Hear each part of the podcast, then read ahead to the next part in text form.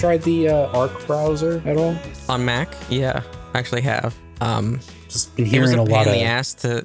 hearing a lot of hype Yeah. about it. I tried it like I don't know, some point last year. Um, it was a pain in the ass to like get all my stuff moved over. Like it didn't all just um import from Firefox. Mhm. Apparently, if I was on Chrome, it would have been like a one-click thing, but So you didn't stick with it? I did not. No. Um, It sounds cool what they're doing in theory, in terms of like the actual like the search aspect of it, because we've talked about how borderline unusable Google has become. yeah. Um, not unusable, but just really no, it, it kind of is. it, it is like deteriorating and um, i like the fact that like you know we, we've also talked about the the, the problems uh, you know with ai but i like the fact that when you do look something up on here um, they i guess cite their sources hmm right? They call it like keeping the ai in, in check because it lies a lot. So they, they make sure that the ai cites all the sources that it pulls from. So so I used it like before they had search like their own search and before they did this AI thing. Like I heard about the AI thing cuz like they they announced some kind of AI thing like last week, right? Or is it the week before? So, something recent. yeah I was like I was like, "Oh, you're doing an AI thing. Okay, whatever." Um so yeah, I I used it way before all of that. Whenever it was just like a different take on a browser, which just meant that everything was over on the side instead of up top. Oh, okay. Because it sounds like their their ambitions are a little bit um, larger now in terms of what they want a, ra- a, a web browser to to be. Sure, but I also think it's uh they're gonna need a way to make money because as of right now, I don't think they have any kind of way to make money. Like, because it's a free product. Uh, they're not currently selling advertising. I don't think so. Like, I guess if you have your own search engine, that is then the vehicle for monetization. I'm not sure. I don't really know what their whole end game is. And you, and you think monetizing their search engine would just like compromise it? It- yeah, it eventually turns it back into Google. Right. like if right. you, if you if you if you read about like because I, I do read about like how these search engines are now just like doomed to recursive failure and so if you read the paper like this is now the famous quote that gets circulated around now about what was it sergey whatever his name and then the other google guy the paper that they wrote that was sort of like the thesis of google was they said that advertising would basically ruin it and taint the results it's at odds with organic search. And then we look and see what happens, and now we have just AI thrown into the mix, just churning out. Like it's not it's not AI search, it's AI uh, quote unquote creation that is just chumming the waters of Drek. So what I did was I stopped using Google. I stopped using DuckDuckGo because DuckDuckGo was facing the same issues as Google is. They're all basically doing the exact same thing. I switched to Kagi, okay, never heard of it. right? And so they're not uh, supported by advertised search. It's a subscription search. So you got to pay to use it, which sounds stupid to pay for a search engine until you try it. And then you realize that the results are way better than what you've been getting for the last few years. And you're actually finding shit that you need. Interesting. And so then it's like, as somebody that sits at a computer all day looking shit up, I was like, yeah, I'll pay a hundred bucks a year.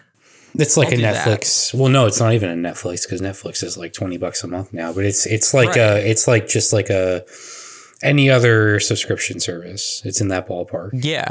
Yeah. For me, this is like Google Drive storage or something, you know, Sure. just like cost of doing business or whatever. It's like they, it has like a, you can do, um, I think it's like a hundred free searches a week or whatever through them. And this is obviously not an ad. They're not paying me or anything. I wish. Uh, but like I quickly burned through that in a couple days just because of how much shit I search. And so, uh, and I was getting good quality results just because it's not, they're not elevating the paid for shit. They're not elevating the, the shopping links. They're not elevating the SEO AI spam.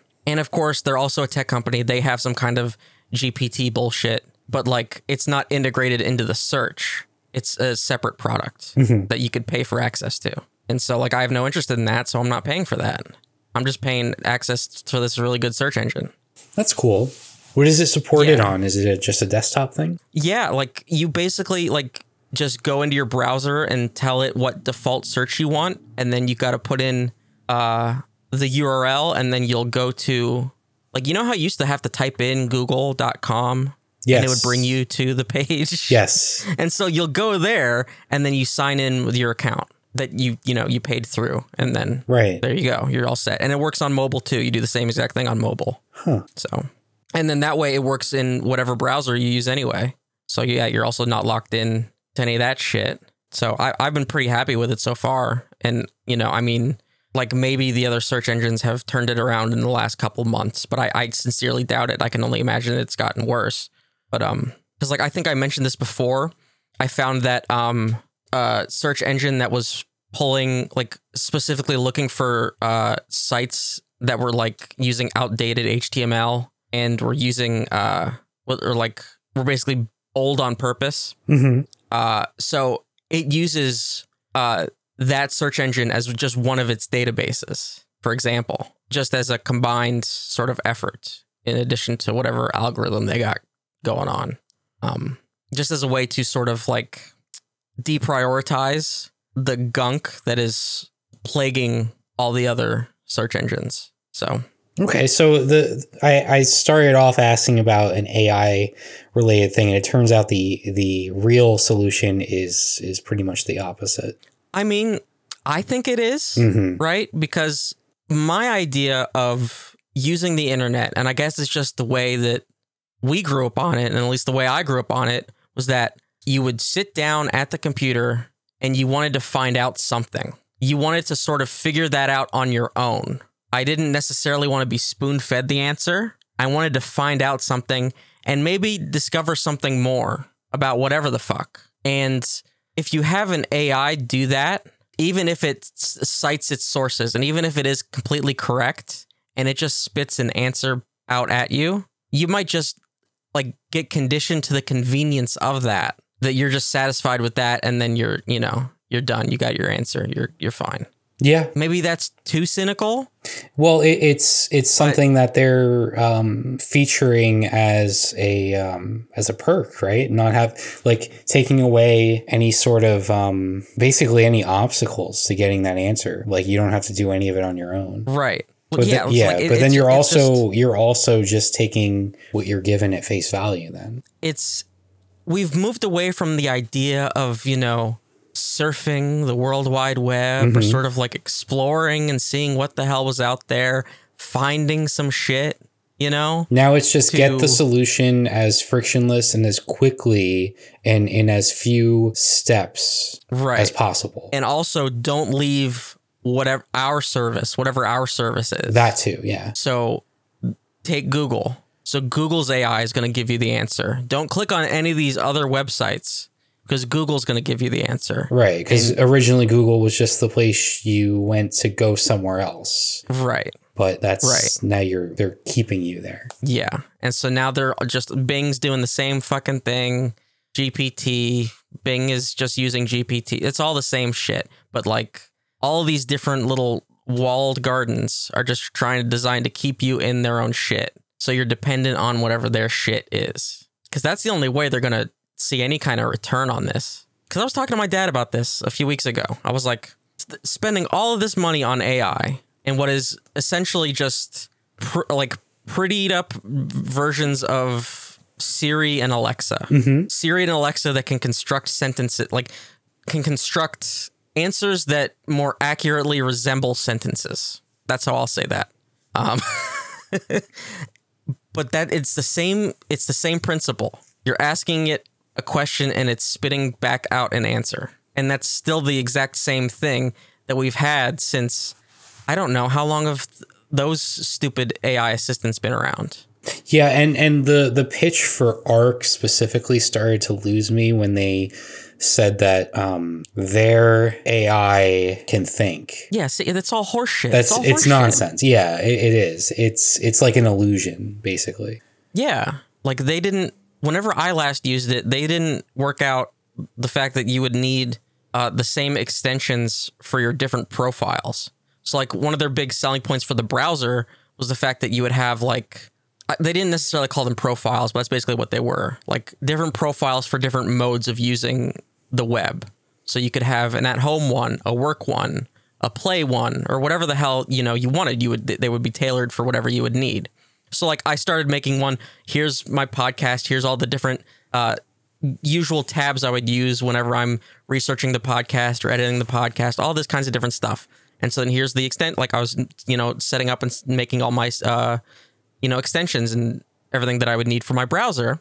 And then whenever I wanted to do the one for my like publishing profile, you know, I had to set up all of that again. I was like, well, this sucks. Like I just did all that. The browser should have access to those extensions. Mm-hmm. And yeah, of course, it was sort of like a permissions issue because you maybe you wouldn't necessarily use all the exact same extensions you would for your work that you would for your home, you know, and different accounts. But like at the same time, I should be in control of that. And I wasn't. I just had to keep doing the same exact thing over and over again, just trying to set up a workflow. And it was like, well, I can just go back to Firefox where I, I have all this set up anyway. And like the only real benefit was, I don't know, like finger swipes on MacBook to like change the profiles. like that, that was really kind of the only upside at the time for me. Yeah. And it looked nice, you know? And for like a second, it was nice to use something that didn't resemble this the browsers that we've been using for, you know, I guess since old Firefox before Chrome stole all that shit. So I don't know. I, I sort of like that there's more competition in that space, but at the same time, they are just using Chromium, which I don't like because that's another issue. Is the fact that basically every browser is based on Chromium, and so Google has control over it anyway. Because like there's there's basically three web browser standards, and Chromium is like ninety percent of the market share, mm-hmm. which sucks. So like if Google decides that they want to adopt like a web standard that the other uh like so like Mozilla and Apple who makes WebKit for Safari like they they don't agree with.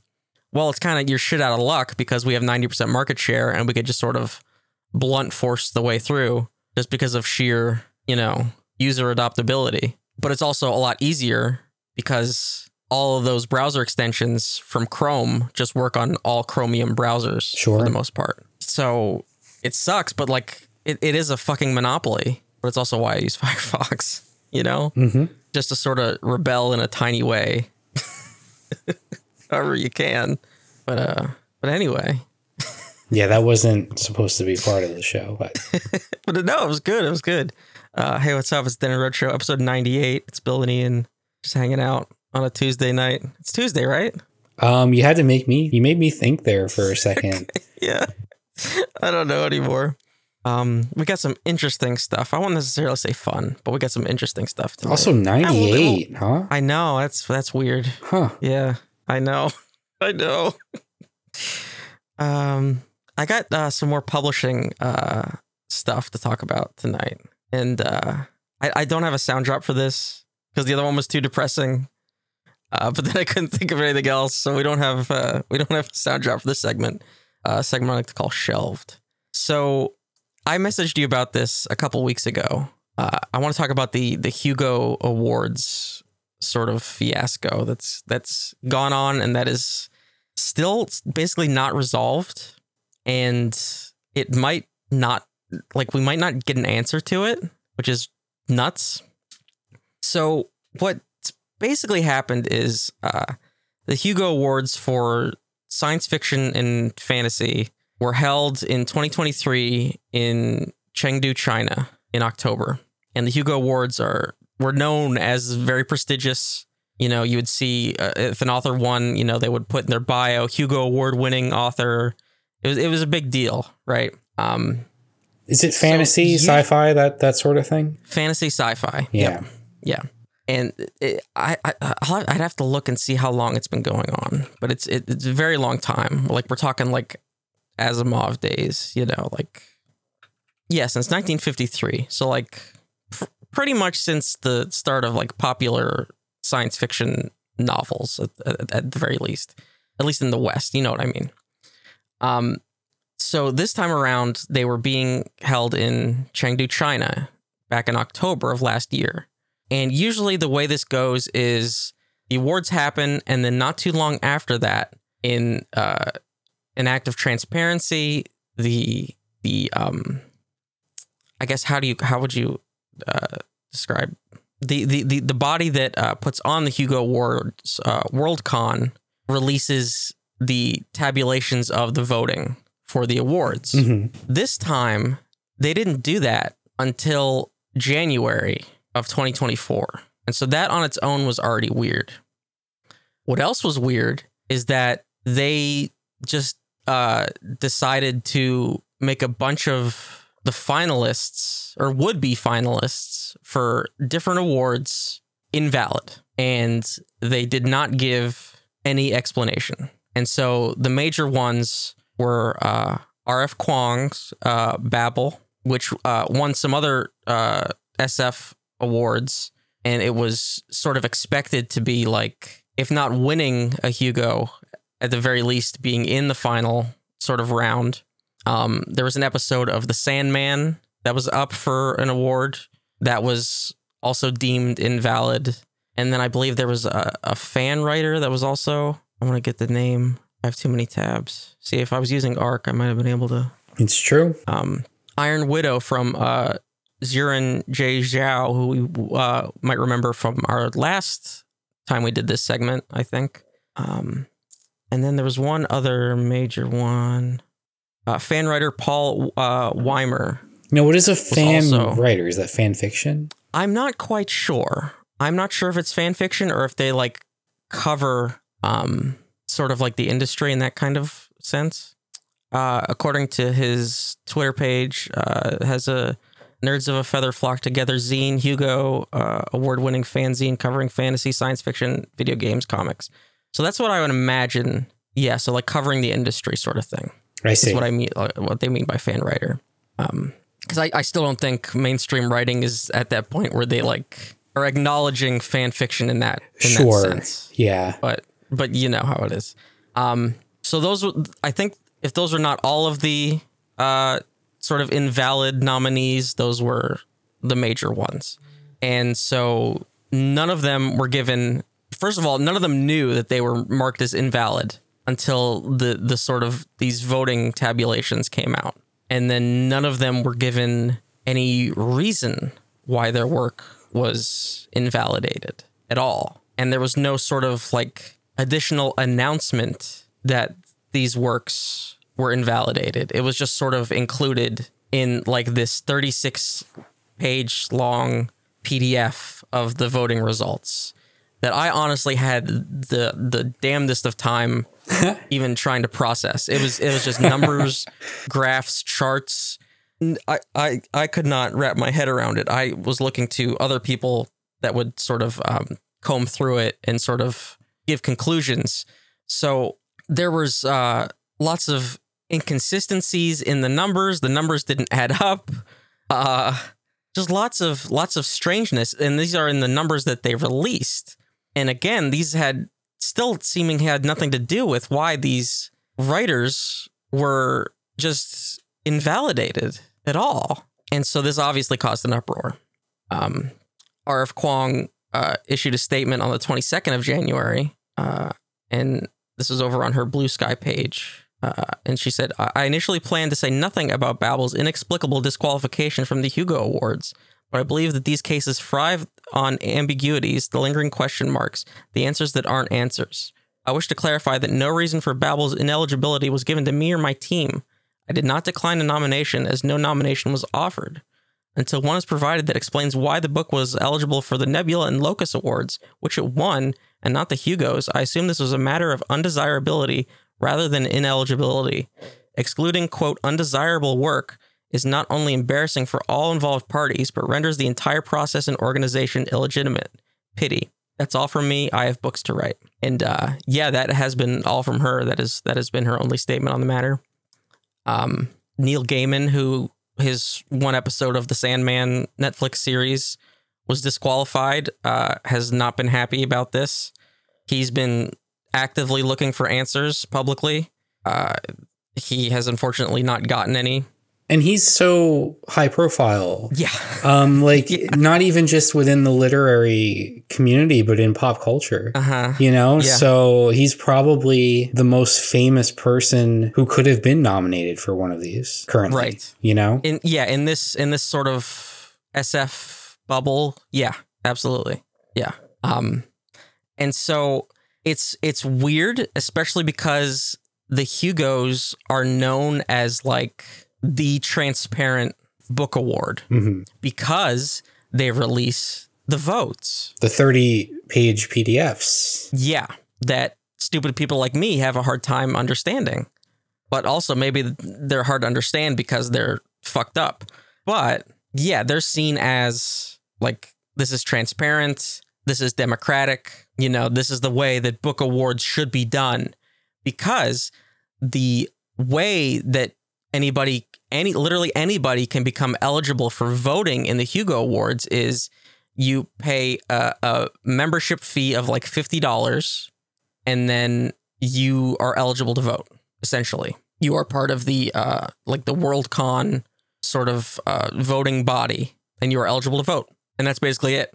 So that means that basically fans are part of the process. When the barrier to entry is that low, like this is not some secretive, you know, jury, like unknown jury in a cloaked room hmm like deciding the awards. You know, this is not the academy, even, you know. Whenever something like sort of off happens like this, that well, this is more than sort of off, hmm but whenever something off happens, you're gonna get a tidal wave of people being like, Well, what the fuck? Why did I what did I vote for? And then you also just have a bunch of authors who you have authors that are disqualified for unknown reasons, unhappy. You have their friends that are unhappy. You have the winners that are unhappy because they're like, well, I don't feel like I really won this, you know? Yeah, it feels tainted. Yeah. And and winners have come out and said as much. They're like, I, I don't feel like I won. How could I how could I say that I won when this process has been that screwed up and that there no reason for these disqualifications. They should have been able to proceed through. And so there are there were already issues with the decision to hold the 2023 awards in Chengdu because this would be the first time that the awards would be in China. Uh, and again, part of the process for uh, deciding locations is de- supposedly democratic. Uh, but again, there was something kind of hinky going on with the voting for the location. So the location for the 2023 awards was down to Chengdu and I believe Winnipeg. And this is from uh, an Esquire piece from Adam Morgan. So th- this vote took place in 2021 for either Chengdu or Winnipeg. And then there's a quote here uh, There were concerns that a couple thousand people from China purchased memberships in the World Science Fiction Society, which is the that membership group you could purchase and then have voting privileges uh, that year to vote for Chengdu. And this is according to Jason Sanford, who was a three time Hugo finalist. Uh, quote, it was unusual, but it was done under the rules. And so part of this is like that sort of China xenophobia, like kind of creeping in. hmm But then also, a lot of the time, even whenever there's like online voting for things that involve like Chinese nationalism, they'll spam the they'll spam the votes. They're very good at it. They really are. Like you'll see this a lot of times in like video games and stuff. They're very good at like mobilizing votes for things. So it like it shouldn't necessarily be surprising that a a motivated essentially fandom group because this is genre like work, genre art got a a lot of votes from China. Sure. Yeah. you know, the the world's most populous nation for starters, right? Uh you know, like it's kind of how that operates. Um but at the same time uh uh apparently votes for Chengdu were a lot of them were written in the same handwriting and from the same mailing address. And so people wanted to say that those votes were invalid. And this is just, again, just for the location of the awards themselves. This is before, you know, nominations have even taken place. Right. Um, and here's another quote uh, from Mary Robinette Kowal. But if you're filling out a ballot in English and you don't speak English, you hand it to a friend who does. and the translation we'd put in could be read as "Where are you from?" not "What is your address." So, based on that quote, it sounds more like a, a, a management's misunderstanding of how these votes would not be counted, but take place Mhm. for the location. Um, and apparently, a few votes were invalidated, but most were allowed to proceed. Uh, and this is Kowal again. China has the largest science fiction reading audience on the planet by several magnitudes, and they are extremely passionate.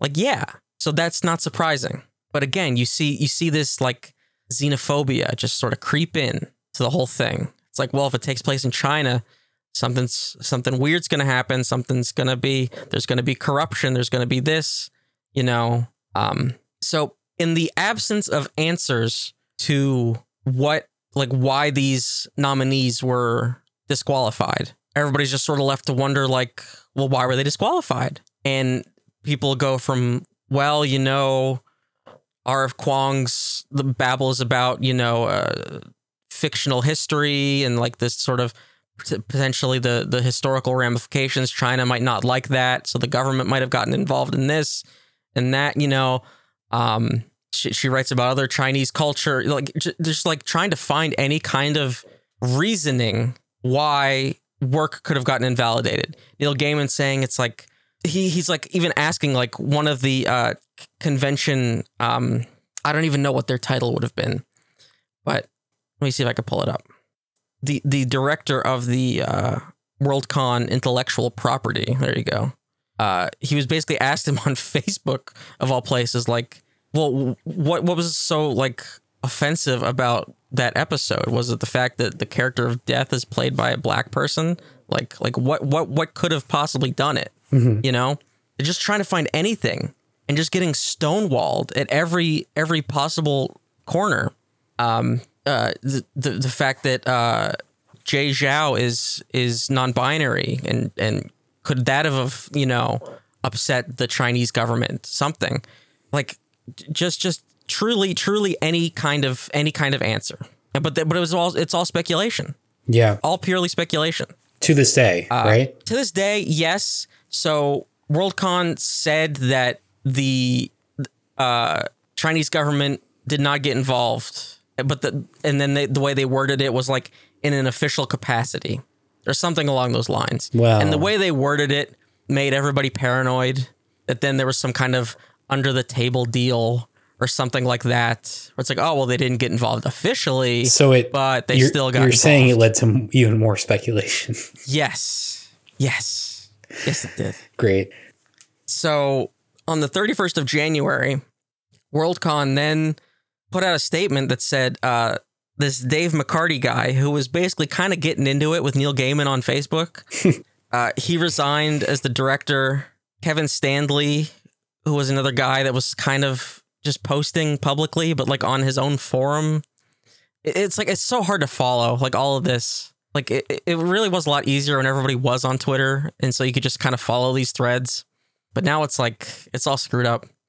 Um, so he was the chair of the Worldcon board of directors, uh, and then Worldcon also like censured uh, a bunch of members, including McCarty and Standlee, and that basically just like it's just like a, a, a verbal punishment, you know, like you did a you did a bad, you know, Mm-hmm. but like if you if you're already making them resign, it's like what does that have? Um, but then after that, there's like they still didn't say what happened. they still didn't say what happened with these votes, with these disqualifications, with anything. And the way that the Hugo Awards work is that each year is basically put on by a different team of volunteers. And so next year is Glasgow, and that's a di- it's a different team. It's not the same people in charge, but everybody's going to be skeptical of it no matter what. Oh, absolutely. It's tainted now. Which is such it's a like- shame, you know, for everyone who will be, everyone who was nominated and everyone who will be nominated in the future. Right. Yeah, there's there's just there's just the uh, the complete lack of answers is is frustrating. I think it's just incredibly frustrating for writers in general who like to write endings to their stories. it's really, you know, Strikes Like, a there's no particular nerve. Yeah. yeah, there's no resolution. There's no ending. That's- At least not yet, maybe. But like, Yeah. it's been a month at least, and there's been nothing.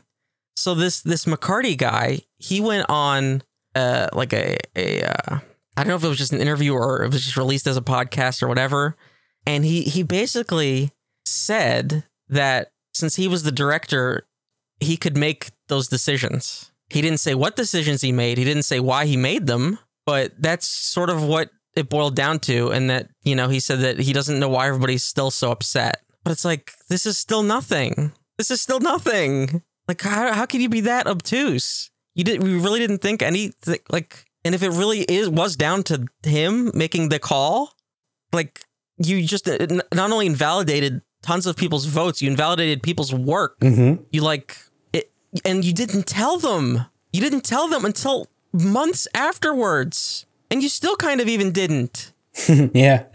And it's so weird too, because like, you know, they use the wording disqualified and yet they're not backing that up. So it, it makes me wonder if they're if they're so set on not giving a um, an actual explanation for this, why did they frame it that way to begin with? Couldn't they easily have just like if they're trying to be secretive about it, couldn't they have just said that these artists and these works didn't make the cut? they could have but then they released the votes Oh, true. Yeah, that's true. so they would have they would have blown through but they released the votes and they didn't doctor them that badly at least they just sort of said yep invalidated it's like why? What was so weird? And then you have other people like poking in. There was there was lots of um like native chinese work that was nominated and uh i i, I can't remember if uh, if anything won actually but like like just weird anomalies with those votes apparently. It's like okay maybe but also like this took place in china. So like that's that new audience now that's paying attention to this. And so then that's the other thing. It's like if you wanted to appease this like new audience to these awards you've now completely like turbo sank anything that might have been gained by having the awards in a new location. So now you've cast doubt on the awards in general, making them seem like this slapdash, corrupt, you know, whatever. The venue for the awards as well. The venue for the awards, right? Then then you're making uh like invalidating uh the votes of this new voting block that you've you could have potentially acquired. Like the people that would care about these awards in the future and care about uh works in the future or already did care. You know, these were already passionate uh, science fiction fans, but like this is a, a new audience that like never had access to this kind of uh, event before, and now it's like, well, you know, whatever. We're just moving on anyway, so it doesn't matter if we sort of fix the vote or whatever the hell happened. P- put our thumb on the scale at the very least for whatever whatever reason. It it, it just n- nobody wins here. Nobody wins. It doesn't make any sense. It's true. it like it puts some potential uh like way to appease the the Chinese government beforehand when they didn't even necessarily ask for any sort of like uh cultural changes to be made to this event, you know? Like it's all it's all just bizarre. It's I I, I don't know. And like yeah, it's it's just no answers. Just none. And this guy, like, he resigned, but he gets this just sort of, yeah, I don't see what the problem is. you know, see ya. Bye. Yeah, so it doesn't sound like we're getting answers I don't think so. at this point. I don't think so. God have mercy on the Glasgow people because how do you how do you pull up from that nosedive? Right, because you can look at it as, oh, it's a new team, it's it's a fresh year and a fresh start, but most people are not going to be thinking that way. They're going to just look at this, what happened here, and be skeptical, and, and rightfully so. Yeah, So you're kind of doomed from from the beginning there, pretty much. unless. No, I mean, you know, unless the new team were to take all those works that were disqualified and put them back in the running for next year. So that's what some people have suggested is that those works should get another year of eligibility. I mean, off the top of my head, that's the only way that seems like it would be, well, fair for one, and also get some goodwill back in their direction. Right. But but then it's like that that that really just does completely well maybe not completely but like really just fucking invalidates Yeah, the it, Chengdu Awards. it does. It invalidates last year's, and it is an unfair um, circumstance for all the upcoming titles that would be having to then compete with works that weren't even released in that year. You know, in addition to everything that does come out in 2024. So it, you know, it's not it's not a um, a perfect solution, but it's the only one that I can just right now think of. Right. Yeah, but that, that that has like in the in the public that has been an idea that's been circulated a lot. Is I would imagine. an extra year of eligibility. I don't have an original thought in my head, so No, no, like it, it's it's it's a rational it's a rational idea, yeah. you know. Um, but yeah, I I, I would love to have a, a resolution and a way to end this segment, but I don't. So Mhm. Yeah, that's it's it's just gonna feel uncomfortable. yeah, it just sort of hangs, just sort of hangs here. Uh, um, let's talk about my bullshit. Mountains of Madness. Cool. So uh, I frequently lose my mind. Sometimes on air, sometimes off air. Sometimes on air. Yeah, yeah. No, this was definitely uh, an off-air uh, sort of mind break situation. Um, I attempted to put some foam in my keyboard, and uh, it did not go well. it didn't go well, and it basically took up my entire weekend last weekend. Foam. Yeah, yeah. Okay. Yeah. So I had I had a keyboard and over the Not like a holidays, I- piano, just like a computer no, keyboard. no. Okay. Like computer typing. All yeah. right. So I had a keyboard. I had a I had a very functional a very functional keyboard. I should, I should put that put that up front. I had a very functional keyboard. just like a QWERTY. Uh, yeah, yeah, you know. okay. Yeah. Just the standard. Yeah, yeah. It was it's a sixty five percent keyboard, and uh, so I, but I got some new switches over the holidays. Wait, what does sixty-five percent mean? So that refers to the size. So like Oh. it doesn't have the numpad and it doesn't have a function row. So it's basically just the letters and the arrow keys. Oh, and I'm assuming at the time it also didn't have foam. It did not have foam. Okay. It did not have foam. Yeah, so I got some new switches over the holidays, and so I, I was gonna put in the new switches, uh, and then I was also going to uh, replace the stabilizers in the keyboard. Uh, and so I kind of already did that, but I needed to redo it because uh, my shift key was sticking and my backspace key was sticking a little bit. You're like a you're much- like a useless mechanic. a little bit. a You know, bit. just like taking any skill and putting it in the completely wrong thing. Yeah. And so I needed to do that. And then while I was also looking, I was like, well, what, when, you know, I was looking up different mods and stuff that I could do to the keyboard. And then everywhere I was looking, it was like, well, you got to get this foam. and not only do you have to get the foam, you got to get the foam from this one guy who sells this foam because he sells it already pre cut for the keyboard. Now this is this is funny. Sorry, I don't mean to interrupt, but this is funny because Yeah. this is not the first time that you've made a tech purchase that is sold by this one guy. not this specific one guy, but just one guy in the internet. Because wasn't there a cable that you needed like last year? And it was just this this this person who like makes Oh, the that was more- cables. That was more than a cable, but yes. Oh, yes. I'm sorry. Yeah, it was. I don't mean to, to reduce it, but Yeah. No, that's the guy that makes the KVMs. uh, Yeah. for- of course, how could I forget? Yeah. Yeah. So like otherwise, if you don't get pre-cut foam, you have to you have to cut your own foam. so you have to get like a big sheet on Amazon or wherever, Home Depot, and you have to cut out each individual key and then also cut out for each individual switch. And I'm I, like my hands shake and I'm not really good at like cutting with scissors. Especially when it's that small. So I was like, okay, great. This is for my exact keyboard. I'll buy it What's the purpose of it though? to make the keyboard sound better. Oh, it's an it's it's an auditory yeah. thing. Yeah. Okay. It doesn't make you Yeah. type faster. It doesn't like reduce No. friction. It doesn't. No. Okay. Does it? What does it take away the typing noise? Does it make it silent? No, it makes it uh, sound deeper. Are you like? I feel like this is the equivalent of like putting on a like like changing the muffler on your car. It's a little. It's a little closer to like you know, like in old, uh, I guess old movies or whatever, when a kid would stick a bicycle, or a, a, a, a baseball card in his bicycle to make it make the noise. Yes. That's that's kind of what this is like. but like you're just kind of chasing after the noise, and so you keep doing shit. That's what this is. Okay. Yeah. So I order the foam. I wait a week for the foam to arrive. I worry that the post office loses the foam because they said that it's all of a sudden coming late and then the tracking stops working. And I'm like, well, shit. I'm going to have to get a refund on this foam. The foam's not going to show up. Foam shows up and I'm like, oh, I'm, I'm so excited. I'm going to put in this foam because the install looks real easy. It looks real easy because you just got to put it in and then it fits.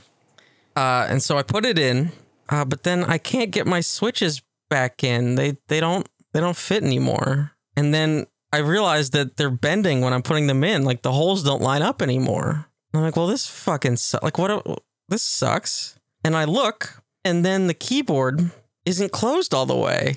And I'm like, well, I guess I, I didn't screw it in all the way. You know, like I got really got to tighten this down. I'm like, nope, these screws are going as tight as they'll possibly go. I can't really, you know, clamp this down anymore. It, wo- it won't go. And so then I try to put it together with only the one piece of foam because it was a two piece set, two pieces of foam.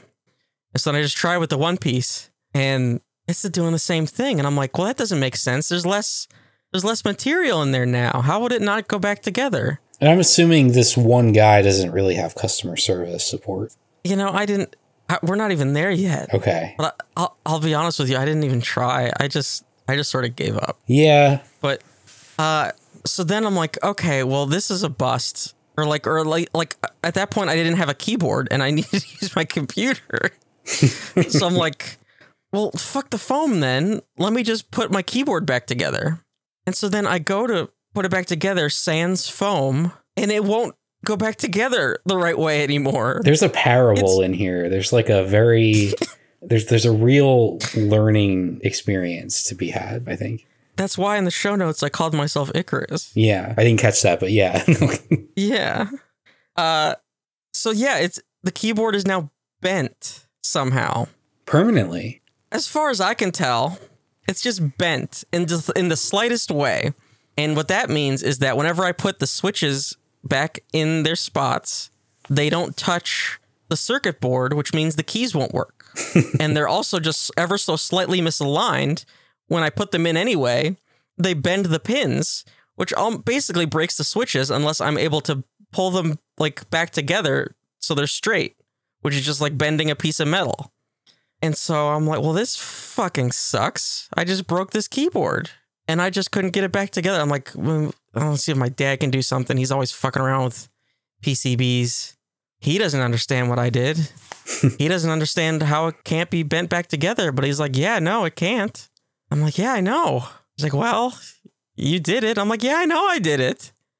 And then when I tried again with with the foam, I tried it again without the foam, nothing. And then I'm like basically breaking these switches until they have no pins left. I should mention that the switches I got, so they're five pin switches, but the keyboard only supports three pin switches. And so what I had to do is take off the two extra pins, which are basically little plastic nubs. And so I had to take an exacto knife and cut off these two extra plastic pins. I had to do that on 75 switches. That worked out fine, but that was before I did the foam shit. So I ruined all of that work because of the foam. And so I I broke the keyboard. Is the long and short of it. So you need a replacement oh. keyboard? Yeah, I had to buy a replacement keyboard. so then I had to use like the Best Buy credit that I had, and I bought a different keyboard because it was the only one that Best Buy had. Because Best Buy doesn't really sell like moddable keyboards; they only sell like gamery keyboards. You know. hmm I, I doubt those have any foam, but I think I think you're beyond foam at this point. Y- yeah, so I, I have this keyboard. It's, it's quite nice. I do like it. I had to order some more switches because I broke a lot of the other ones, but now I have extra switches. Um, the problem is, I think I could really use some foam. and I keep thinking, I'm like, well, this keyboard. So the, the, the this key, new keyboard is a 75 percent. It's it's so it wi- has well, more- yeah, it has more space, but it's I'm more sorry, but it's wild to me that you're thinking this way because you have not even experienced the foam. I know. You never got to a point. It's not like you had the foam and you were reaping the benefits of the foam, and now you can't go back. You never had. If the foam was nothing but harmful to you, I I don't necessarily blame the foam. Is the thing I blame? I blame the keyboard because how could it? It the craziest thing. It's like House of Leaves. Like it all fits perfectly. The foam fit perfectly in the keyboard, but then whenever it's together, it just like didn't. it, it's like inexplicable. This is definitely the segment where you make the House of Leaves comparison. And so this new one has space. And so so like the manufacturer of this new keyboard, they sell foam. And so I'm like, well, what if I get their foam that comes from them? Not some guy. even though even though for this keyboard, I keep seeing everybody recommend that guy's foam for this different keyboard. Oh no. So are you trying it again with a different keyboard? I'm considering You're it. considering it, yeah. I'm considering it. The only problem is is that so I also have a problem with this keyboard I didn't realize uses different stabilizers. So the other keyboard used clip-ins. This one uses screw-ins. So Yeah, I you, can't you use keep bringing up stabilizers. stabilizers. I have no idea what So that could even be. so you ever you ever use a space bar and it's like kind of rattly? I can't say I have. Okay. Well, my space bar is a little rattly and it bugs me. and so if I replace the stabilizer and put some grease on it, it fixes that. I've done that. That worked. That that worked. But it was on the other keyboard. You greased up the spacebar. yeah. It worked. So all of your did it. keyboard problems are like auditory. Well, the rattling is both auditory and feel. Okay. because you could feel the rattle, you know. But but so the way that this keyboard works is since they're screw-ins, I have to take apart the whole thing anyway to replace the stabilizers. And so I figured while I'm in there, While you're there, you might as well put the foam. Try the foam. might as well put the foam in there. Yeah. Yeah. You know. So has the foam? Is it in transit? Has it been ordered? I haven't ordered it yet. Okay. I my recommend. You know what my ordered it yet. recommendation is going to be. You're gonna tell me not to get the phone. I'm actually going to tell you to get the phone because I want to come back next Yeah. episode and hear what happened. yeah.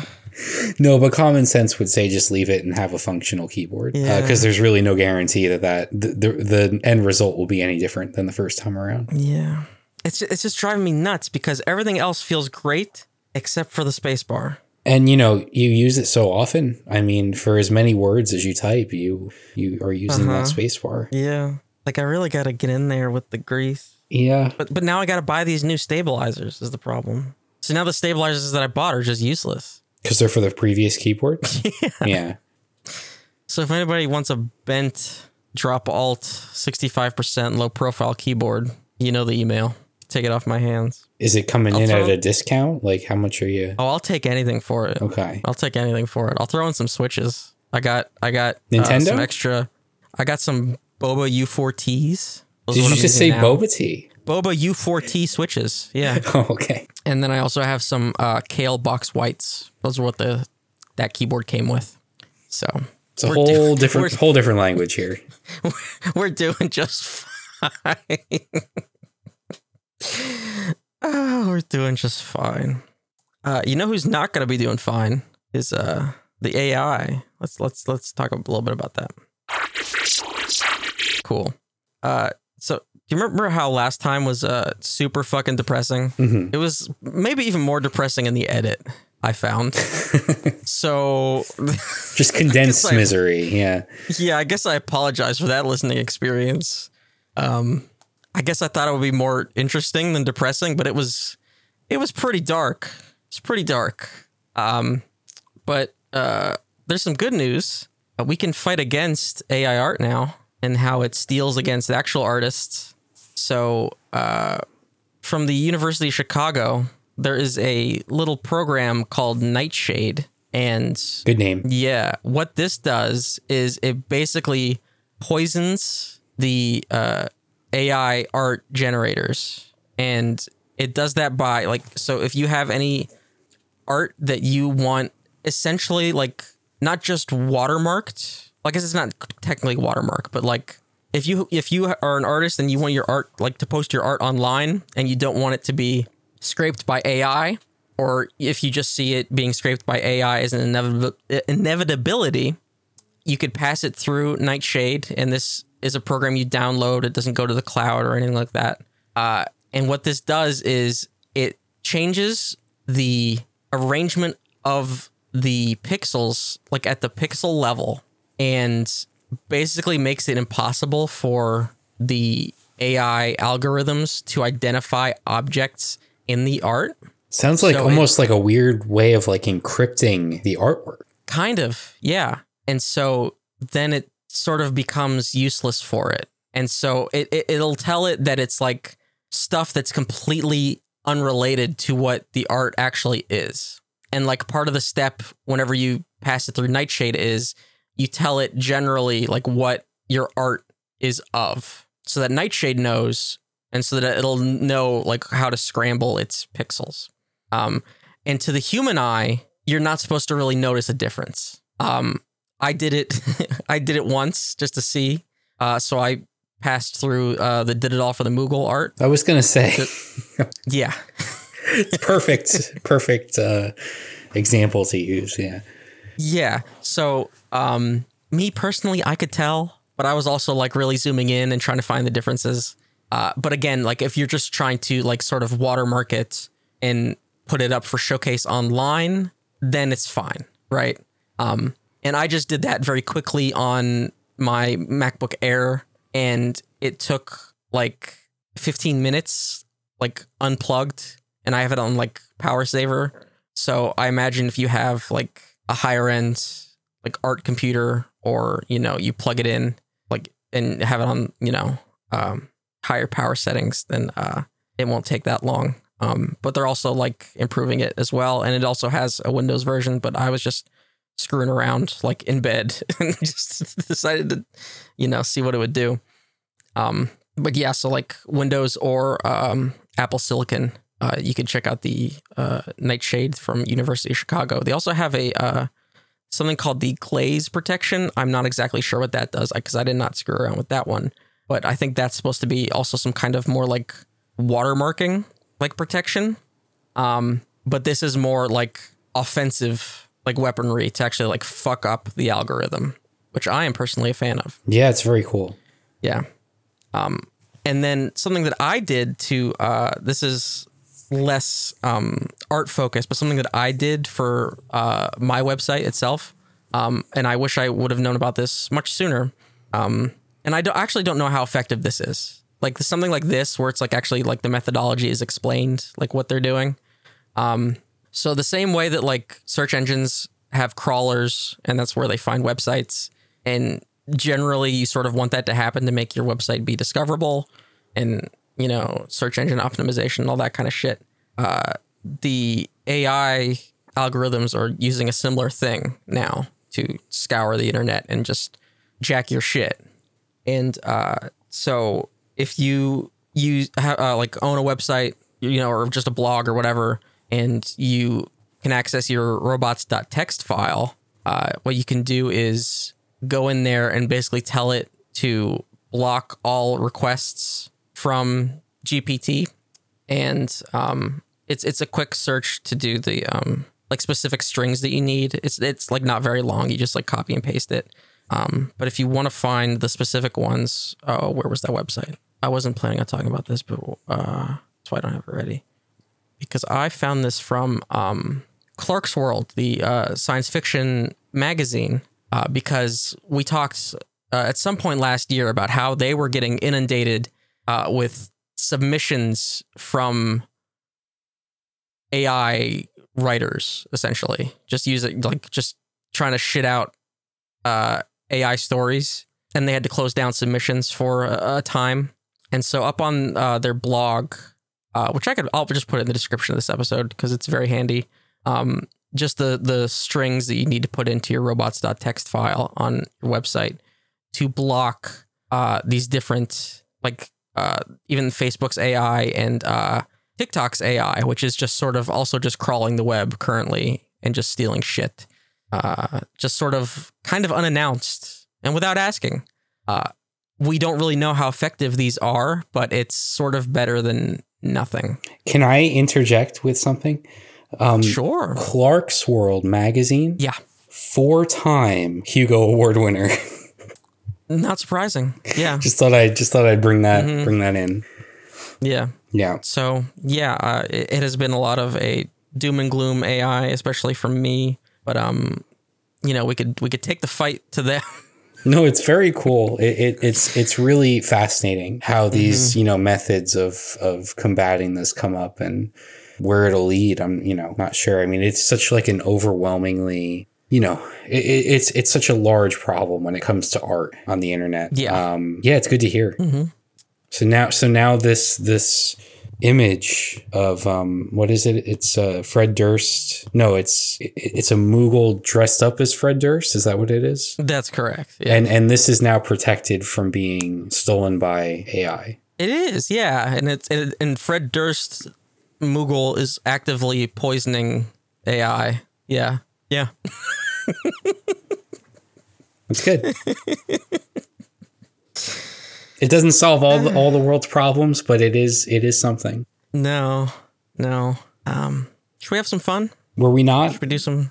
already? I don't know. I never know. I never know. I'm having fun, but I never know if anybody else is. so let's do a little uh, worst beats. Damn, son, where'd you find this? Holy shit, this is hot garbage. But I can't stop listening. Yeah.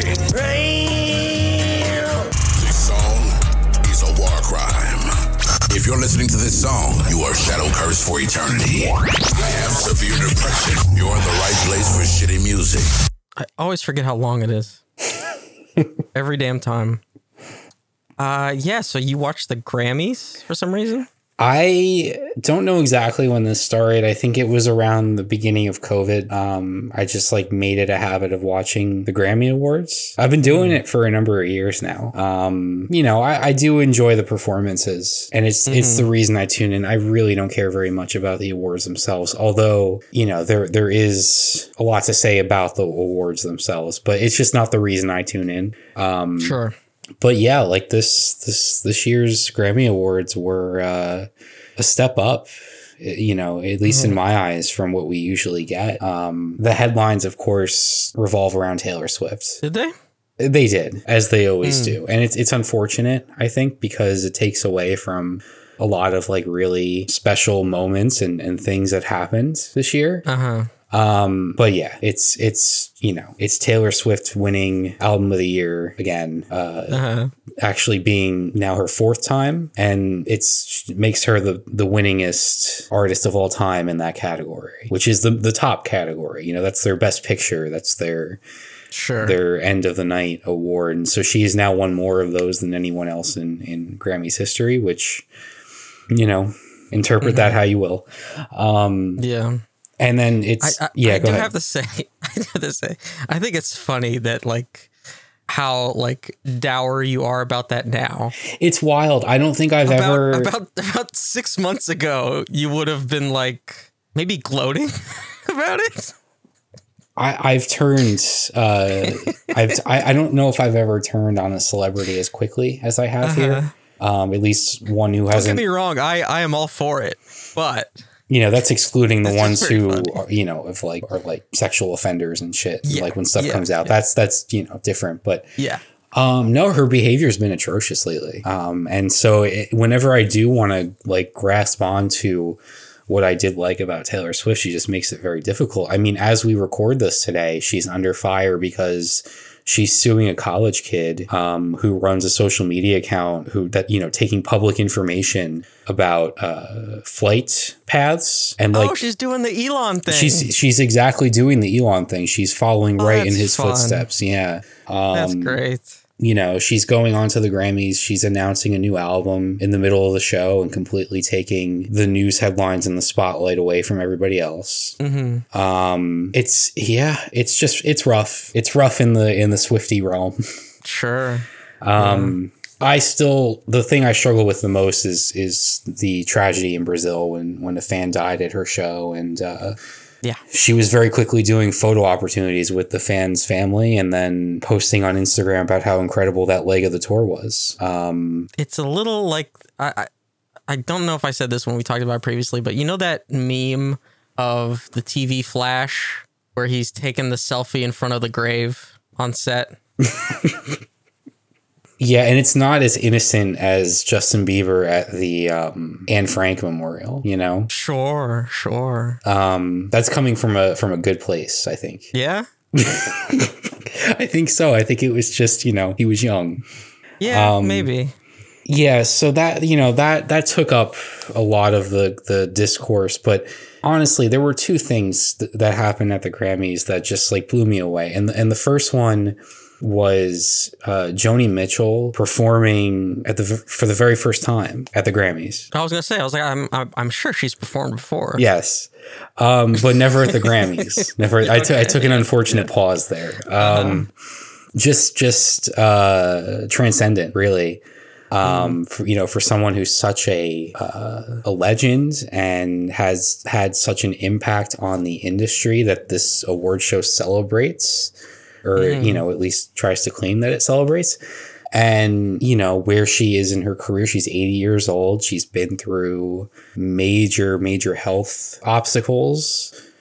Um and just to have a moment like this was incredible. She played uh she performed both sides now which i think lyrically is one of the greatest songs ever written. Um, and it's one that just takes on more significance as like time goes along. Like it's it's it's just it's incredible um, so there was that, and then the other thing that really stood out to me was Tracy Chapman uh, performing Fast Car. Yeah. with uh, That that penetrated my sort of sphere. I figured it would. I figured, yeah, Yeah. I thought it would. And it, this came about, I think, in part because Luke Combs, this country artist, did a cover of it that um, a lot of people really loved, and it was, you know, got a lot of radio play and stuff in the past year. So, you know, having her come and perform that with him turned into this like really, really wonderful and moving performance because, you know, he is so visibly like in awe of her and like worships her as an artist. And you could tell that he just felt so um, happy to be sharing the stage with her.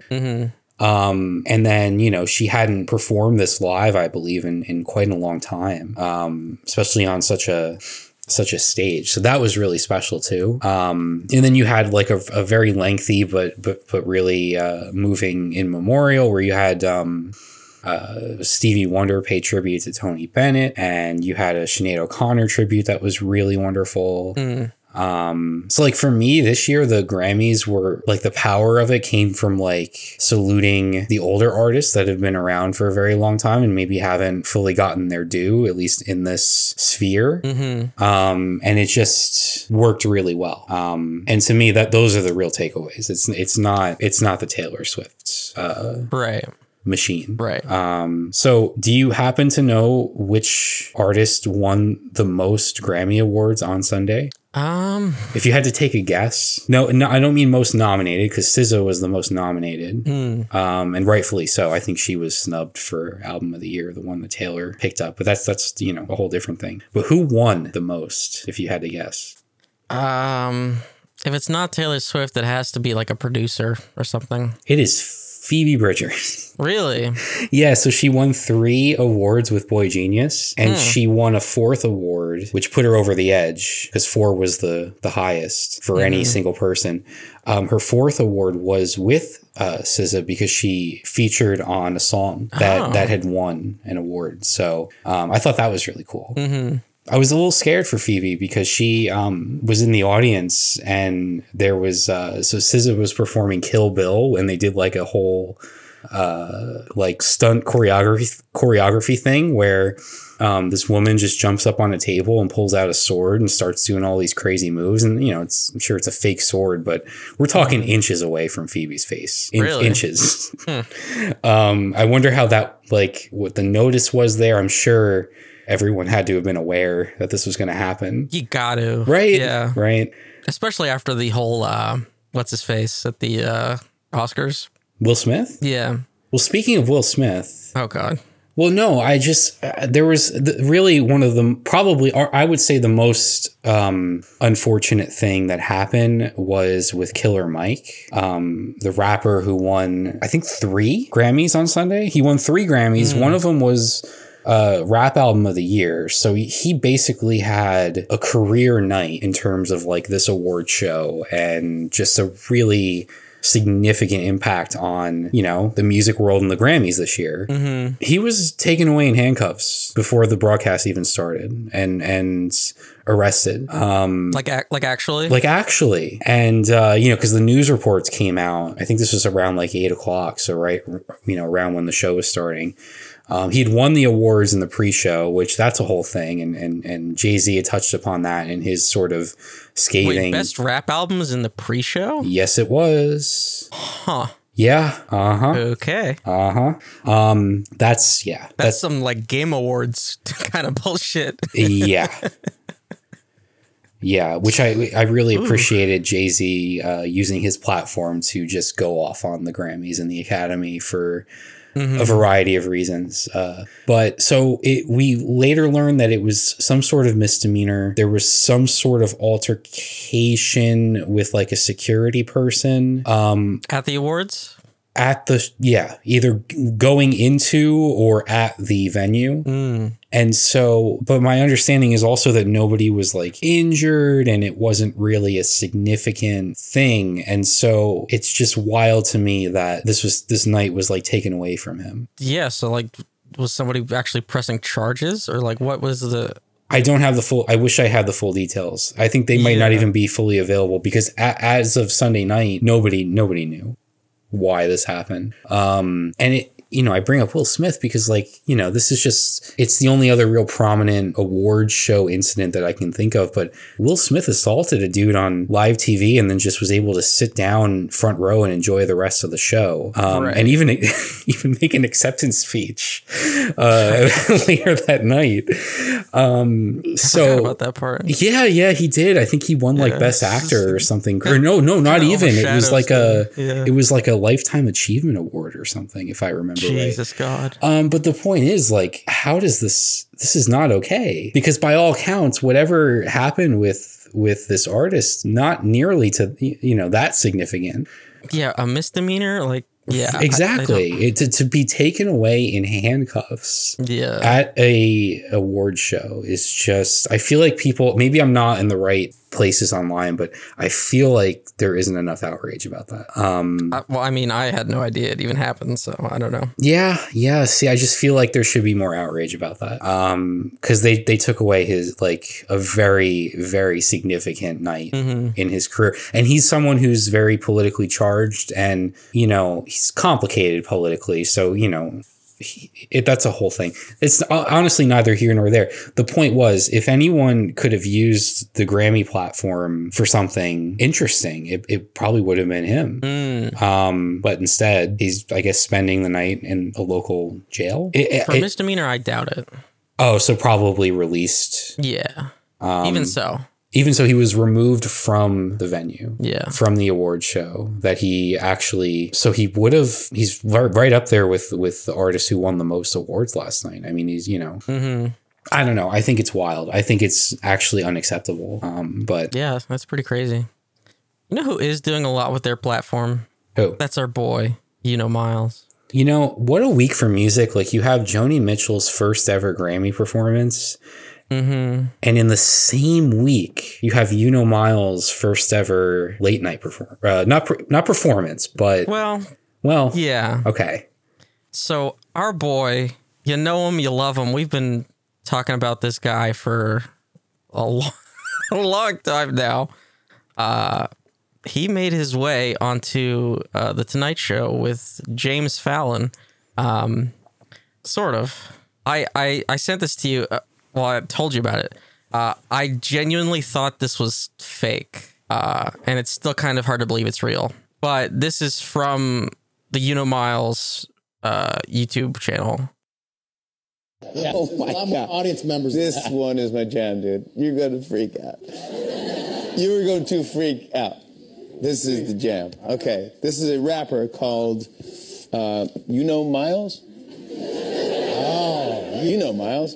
Uh, let's take a listen to a song that he wrote. It's called Payday. This is a goodie. I get paid every day of the week. Why this they hating on me? All I need is six hot wings. And don't you dare forget the calamari. No Justin Bieber, but I'm sorry. They say they can't high, but they not high as Bob Marley. All I really need is six hot. Looking at my. Hey, stop, stop, stop. Them a lot better than butter weed. Than about mama said a little weed. Ah, done no weed. Ah, it's kind of fantastic. So that's basically it. It's it's fun when the late night team picks up on like a social media thing that happened like a year and a half ago. Yeah. because that's a you know that's a that's a classic that's classic you know that's like one of his his staples that's one of the uh i think the the tracks that really catapulted him but we're talking like 2022 i feel Right. Well, I don't think Jimmy Fallon was going to play four wheeler. true yeah there On you are you are restricted in that way um Yeah. But I just hate how he's like, he's literally like slamming his head on the desk in like fake laughter. Yeah. And I'm like, okay, i know come on. Like you've, you heard this in pre production. Like, let's, come on, you know? it's like someone on their writing team just like found him on tiktok or you know discovered him on tiktok Right. and now he's got to like play along with us Yeah. Because I'm sorry, but Right. Jimmy Fallon is not appreciating. No, that's the- what the that's what bugs me about it. No, and I'm not saying that we're like ahead of the curve or like we discovered him, right? Because Well, we were we were on the curve. stratosphere. We were on the curve, but he's like in a stratosphere. You know, Yeah, like to to me, he is so far like past Jimmy Fallon. You know, absolutely. and yeah, like you said, like Jimmy Fallon doesn't actually get it. No, he doesn't. This is treated like America's Funniest Home Videos or something. Yeah. This is treated like a throwaway. Look what we found on TikTok, and Mm-hmm. and you know is is so so much more than that. Right. Like the prop department had to make a fake, you know, Miles like vinyl sleeve because I know he doesn't have vinyl records. I know he's not producing those and selling those. you know, like come on, like he's doing the he's holding it up the same way he held up that fucking ape NFT. Yeah, You know, yeah. like come on, it's just so artificial. But you know what? If this leads to more people discovering, you know, then it's ultimately for the better. It is. It is. And you know, I wasn't even going to bring it up. I like sent it to like I told you about it because I was like, I can't believe this is kind of real. Uh, but then as we were getting ready for the show today, I was on YouTube again. Uh, but then something else dropped. Mark Boom,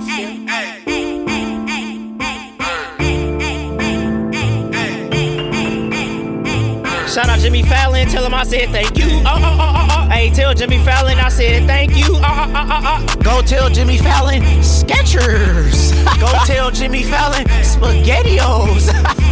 Go tell Jimmy Fallon I said thank you. Go tell Jimmy Fallon I said thank you. Go tell Jimmy Fallon Brick Wall. Go tell Jimmy Fallon, you know, mom hit baked beans, working beans. I just called Jimmy Fallon and said salad dressing. I just called Jimmy Fallon and said brick onion. Just called Jimmy Fallon, he said smack your grandma. hey, I'm about to change my name to Fallon Jimmy. hey, hey, I should change my name to Fallon Jimmy on purpose, dog. Shout out Jimmy Fallon, tell him I said thank you. Oh, oh, oh, oh, oh. Hey, tell Jimmy Fallon I said thank you. Oh, oh, oh, oh, oh. Go tell Jimmy Fallon Skechers. Go tell Jimmy Fallon SpaghettiOs. Go tell Jimmy Fallon I said thank you. Go tell Jimmy Fallon I said thank you. Hey, just shout out Jimmy Fallon. Right after this, I'm about to go on the smacking spree. I'm smacking my mama, my dad, my grandma, my uncle, my great uncle, my great niece, my youngest niece, my oldest niece, my oldest uncle, my youngest uncle. I'm smacking all of them. Shout out Jimmy Fallon for this. I'm going on a smacking spree. hey, let me get an order of that uh pepper jack that chicken. Wait, you eat pepper jack chicken? Yeah, I eat pepper jack chicken. Yeah, I eat that pepper jack chicken. Oh, yeah, I eat pepper jack chicken. Do you? Yeah, I eat pepper jack chicken. Do you? Yeah, I eat that pepper jack chicken. Do you? Yeah, I eat that pepper jack chicken. Do you? Oh, my bad. I'm about to end the song, bro. I'm tripping, bro. Hey, get me out of here, dog.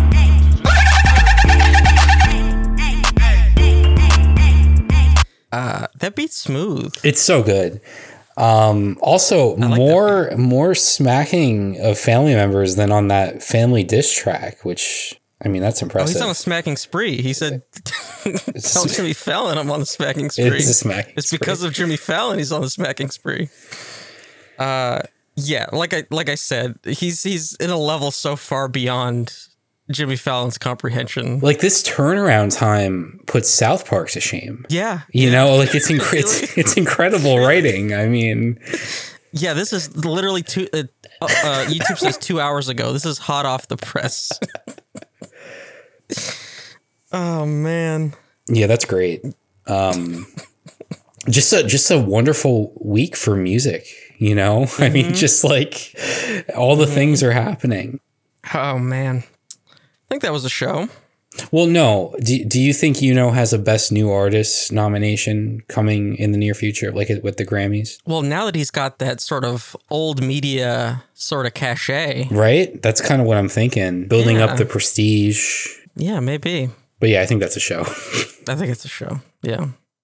Uh, thank you for so much for listening. Really do appreciate it. Uh, make sure you check out first episode of Did It All for the Moogle. It's wherever you get your podcasts, and also the DeadEndRoad YouTube channel. Uh, current schedule is to have at least one a month, but that is the tricky thing about devoting a podcast to a subject that takes at least 30 hours, and on a good day, maybe 100 hours. Uh, next episode will be basically nothing but Persona 3. I don't I shouldn't say basically. It's going to be Persona 3. Uh, because currently I have 4 pages of single space notes and I've played the game for 8 hours. So, you could sort of extrapolate there. I'll probably play for 100 hours. so you're looking at 50 pages. yeah, if, if that trend continues, um I need help. Yeah. That's what that that's what that is. Oh, this entire podcast is a cry for help at this point. Fucking foam.